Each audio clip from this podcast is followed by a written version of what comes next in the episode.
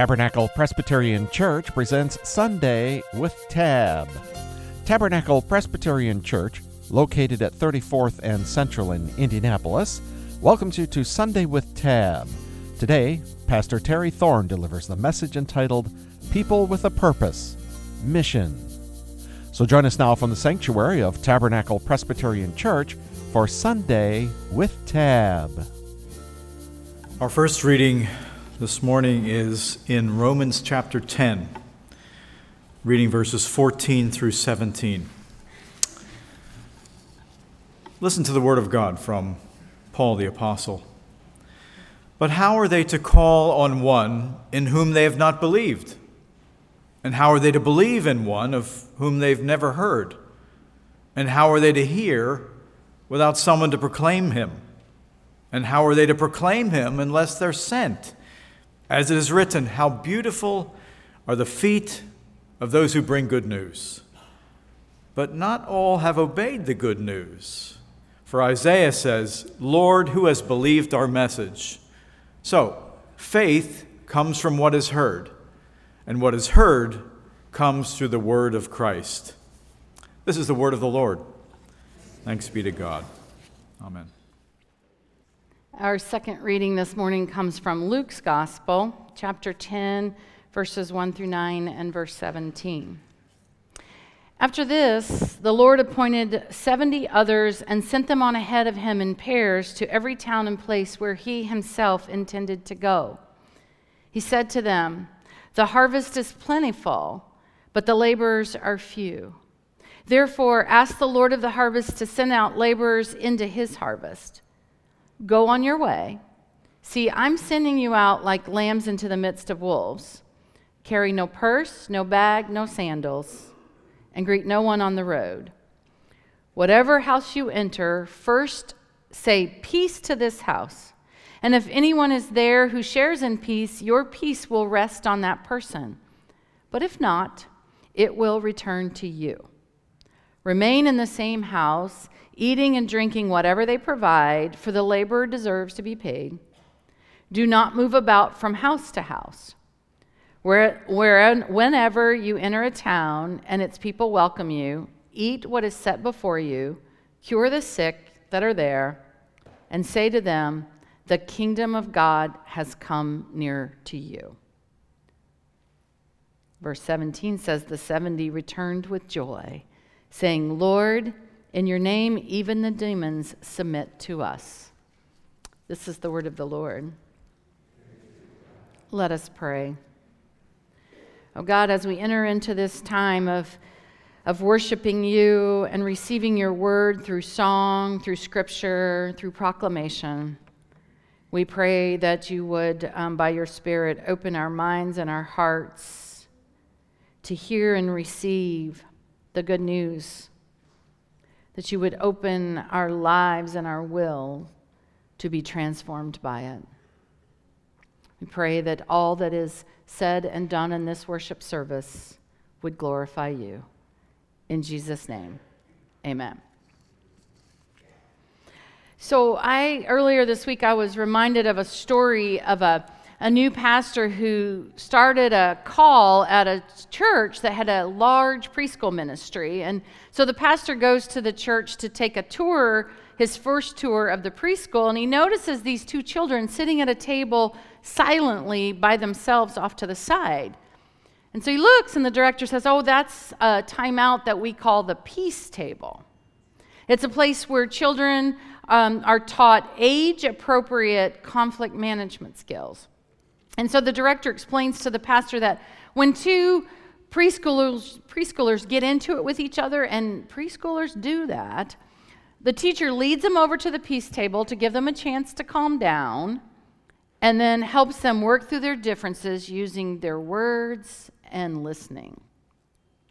So later, as the pastor's wrapping up his tour, he noticed that the two students are still sitting at the peace table, locked in a stare down.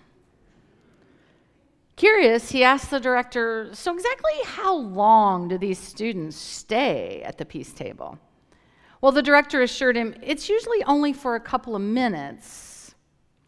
and then added, But that is Johnny and Susie. They are brother and sister. This could take a while.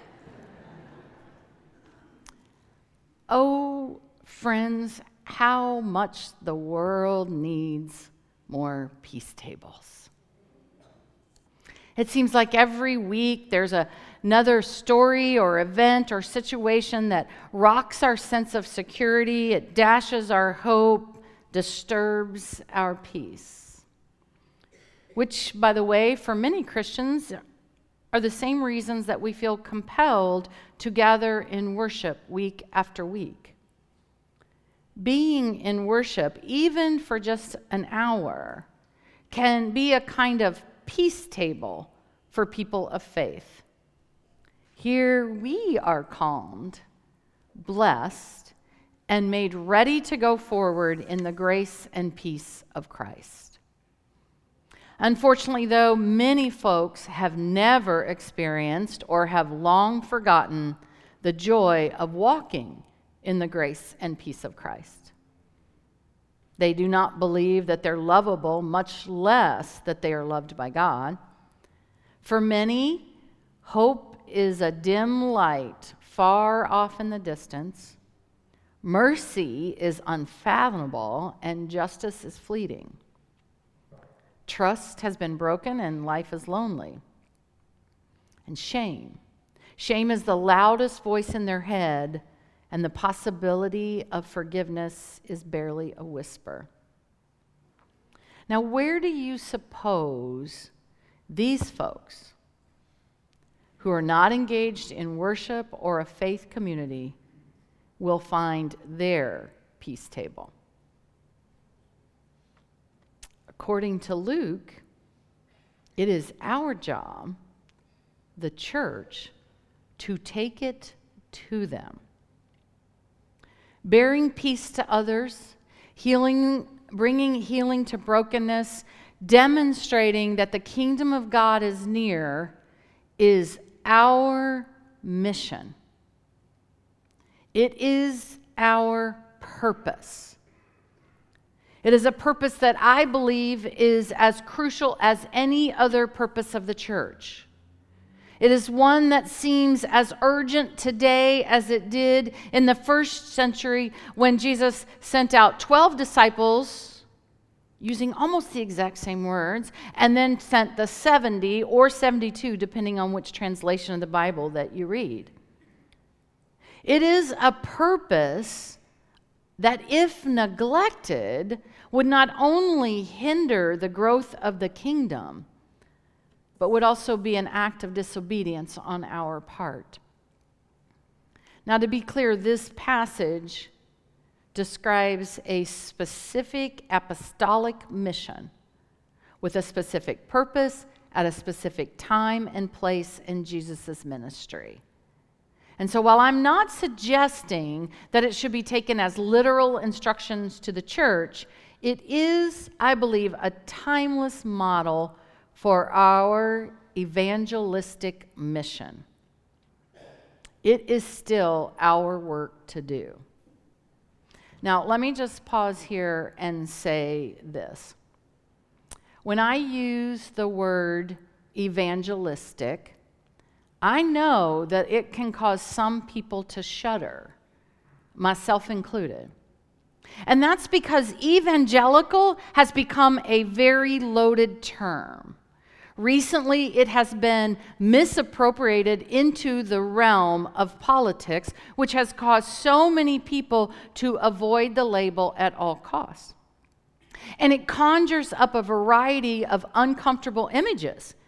Uh, megaphoned street preachers, for one, random missionaries knocking at your door at the most inconvenient times, or you know those cluster of folks who set up downtown with their little pamphlets that read, Do you know where you're going? Well, here's a spoiler alert those do not have little city maps inside of them. Thankfully, though, none of these versions of evangelism are reflected in this peace promoting model of mission spelled out in Luke's gospel.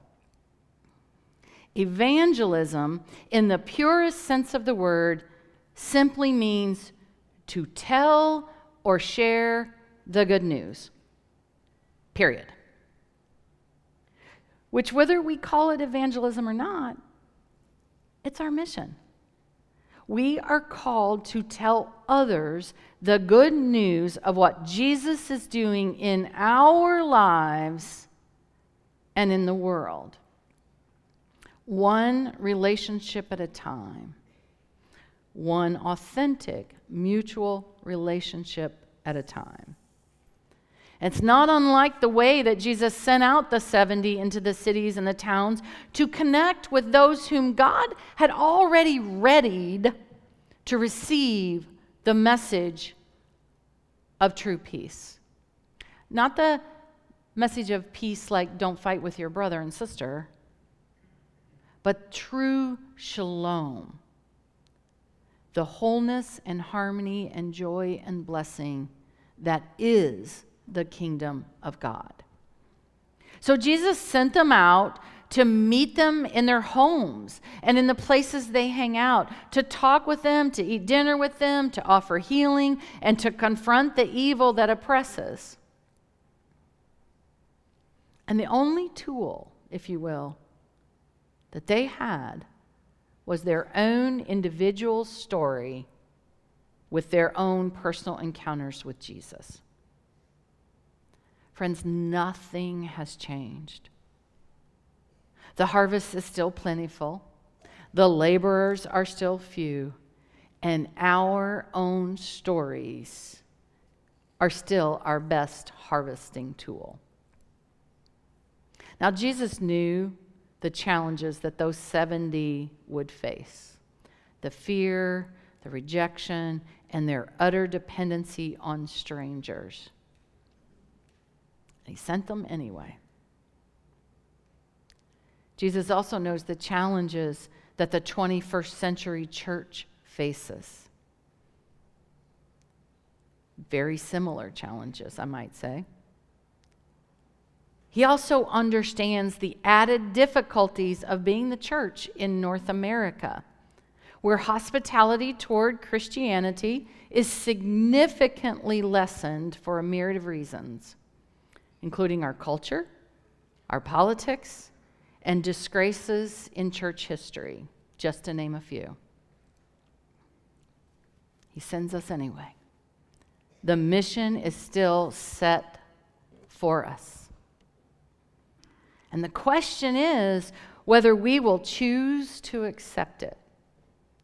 It is a commission to the church from Jesus himself, a call to which each of us must choose how we will respond. The kingdom of God is near us. In fact, it is among us. Yet we're also surrounded by those who do not know it, who do not yet believe, and who are just waiting to hear a relatable, real life story of hope stories that each of us has. And they have one thing in common they don't want to hear heady theology and preaching, and they aren't looking for a debate over doctrine. They just want to know what does it mean to be loved and forgiven by God? They're desperate for someone to show them where to find God's light and love, where to find hope and healing, where to find blessing and peace. So, how do we, the church, convey Jesus' counterintuitive message of God's kingdom? Message that we spent weeks, if not months, on when we went through the Beatitudes. How do we share that with others in a way that they can hear it as true and desirable and always available to them despite the way things appear in the here and now. I ask, how, how can the church carry the peace of God's love and grace into the world instead of expecting or hoping that the world will come to it on its own? Because it will not. How do we offer folks an authentic encounter with Jesus without getting in the way of his message? How can we create these proverbial peace tables with our neighbors, alongside our mission partners, and in our community so we can foster genuine relationships of trust, so we can share our stories of hope and demonstrate the love and the mercy and the forgiveness that we ourselves have received from Christ? How do we do that? It's a lot of questions. And if we overthink them, we will have the, I call it, we will committee them to death, and we will have the potential to stall or thwart God's mission altogether. And that's where Luke's story comes in, and it is why I love this model of mission so much. Jesus basically says, just go. I'm sending you. Go, meet, talk to the people. And there's very little instruction provided about how the 70 are supposed to carry out the mission once they get there. Which, by the way, I read that as there are no special para, uh, paradigms or programs or formulas on how to carry out God's mission. It is entirely about our willingness, and our mindset when we do. Now, do not get me wrong. I am not suggesting that careful planning of our mission strategy and our ministry projects is not important. Remember, folks, I am trained as an engineer. I love planning a lot. But it's been my experience that when our mission and our ministry, when it's rooted in a relational approach similar to what was prescribed for those 70s, and when we carry it out with the same mindset that Jesus asked of them, ultimately God's harvest, and it is God's, is abundantly far greater than we could ever expect or anticipate or accomplish on our own, no matter how detailed our plans. Whether we participate in an organized ministry or a mission project or go on a mission trip, or if we just happen to meet someone in the parking lot at Lowe's, our approach to living out our missional purpose begins with a single mindset humility. Humbly trusting in God's provision, not our own. No purse, no bag, no sandals. In essence, take nothing that represents privilege, position, or power. Not because these things are bad to possess, but because they can create a power imbalance that hinders the trust that's necessary to develop an authentic relationship with someone. And mission is all about the relationship. Relationships are where mere words take on the power to transform hearts. Relationships are where we can tell our own stories, our own brokenness, our own need for Jesus, and our own experience of Christ's unconditional love and unending mercy. And we can tell them in a way that creates connection and affinity to those who need Jesus as well.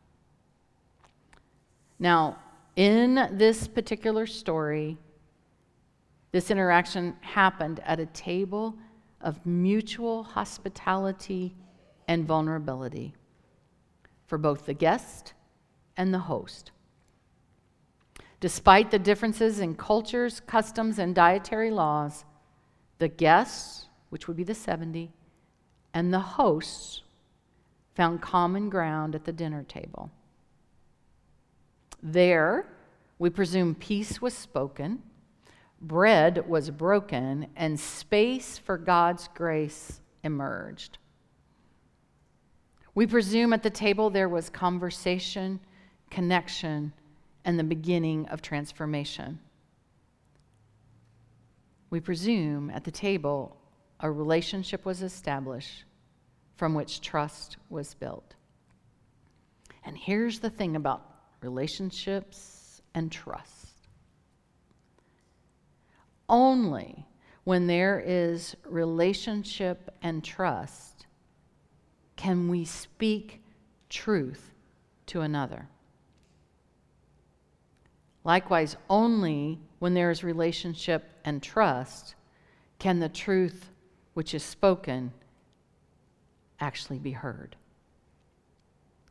So, in this story, as I said, the mission was centered around a meal, and that is always a good place for conversation and relationship development. We see Jesus model that many times in his ministry.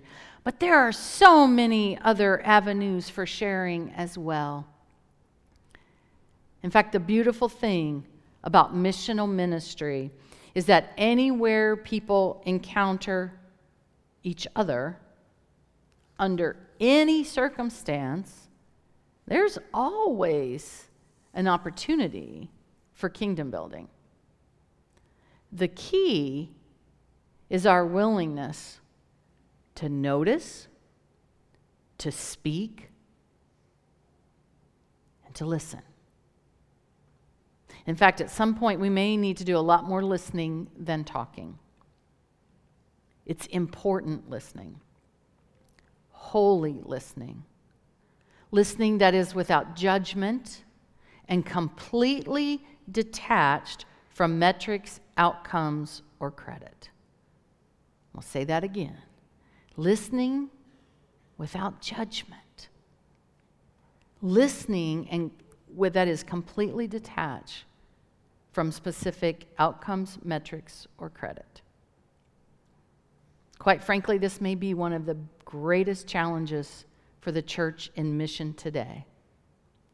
To invest our time and our energy and our resources into relationship building and storytelling to encourage mutual conversations and then let go and let God. Instead, we're tempted to evaluate our success by numbers or evaluate our success by how many radical transformations did this mission achieve. And many times we want to make sure that someone knows that we had a part in it. That is not what happened with the 70. In fact, we're told they returned with joy, completely amazed at how the mission played out in Jesus' name. To which Jesus basically says later on in verse 20, don't rejoice over what you've accomplished. It never actually was you anyway. Rejoice that you get to be part of the mission. Friends, rejoice that God has given us our own giftedness, but more importantly, our own unique stories to share. Rejoice that we are empowered by the Holy Spirit and we are sent out with a life changing message of God's grace. Rejoice that God is already preparing hearts to receive it. Rejoice that the mission is ours to undertake, but our success only comes from God. Rejoice that we get to form meaningful relationships with others and share in Christ's love. Rejoice that when we labor, we ourselves experience the kingdom of God and we sit at his table of peace. Rejoice. This is good news for us. This is good news for all. Let us pray. Oh God, we do rejoice in this good news. We rejoice that you have given us our own stories, our own gifts, our own lives to share with others. We pray that your Spirit would move among us to give us courage and embolden us to be willing to go on our way because you have sent us. Hear our prayer. You're listening to Sunday with Tab, a production of Tabernacle Presbyterian Church in Indianapolis. We hope you have found inspiration and comfort in today's program. There are many ways to enjoy today's message again. Subscribe to the Tab podcast on your favorite podcast app or go to tabpres.org, tap on the graphic marked Sermons, and select the sermon you wish to hear. While there, you can also view the entire worship service.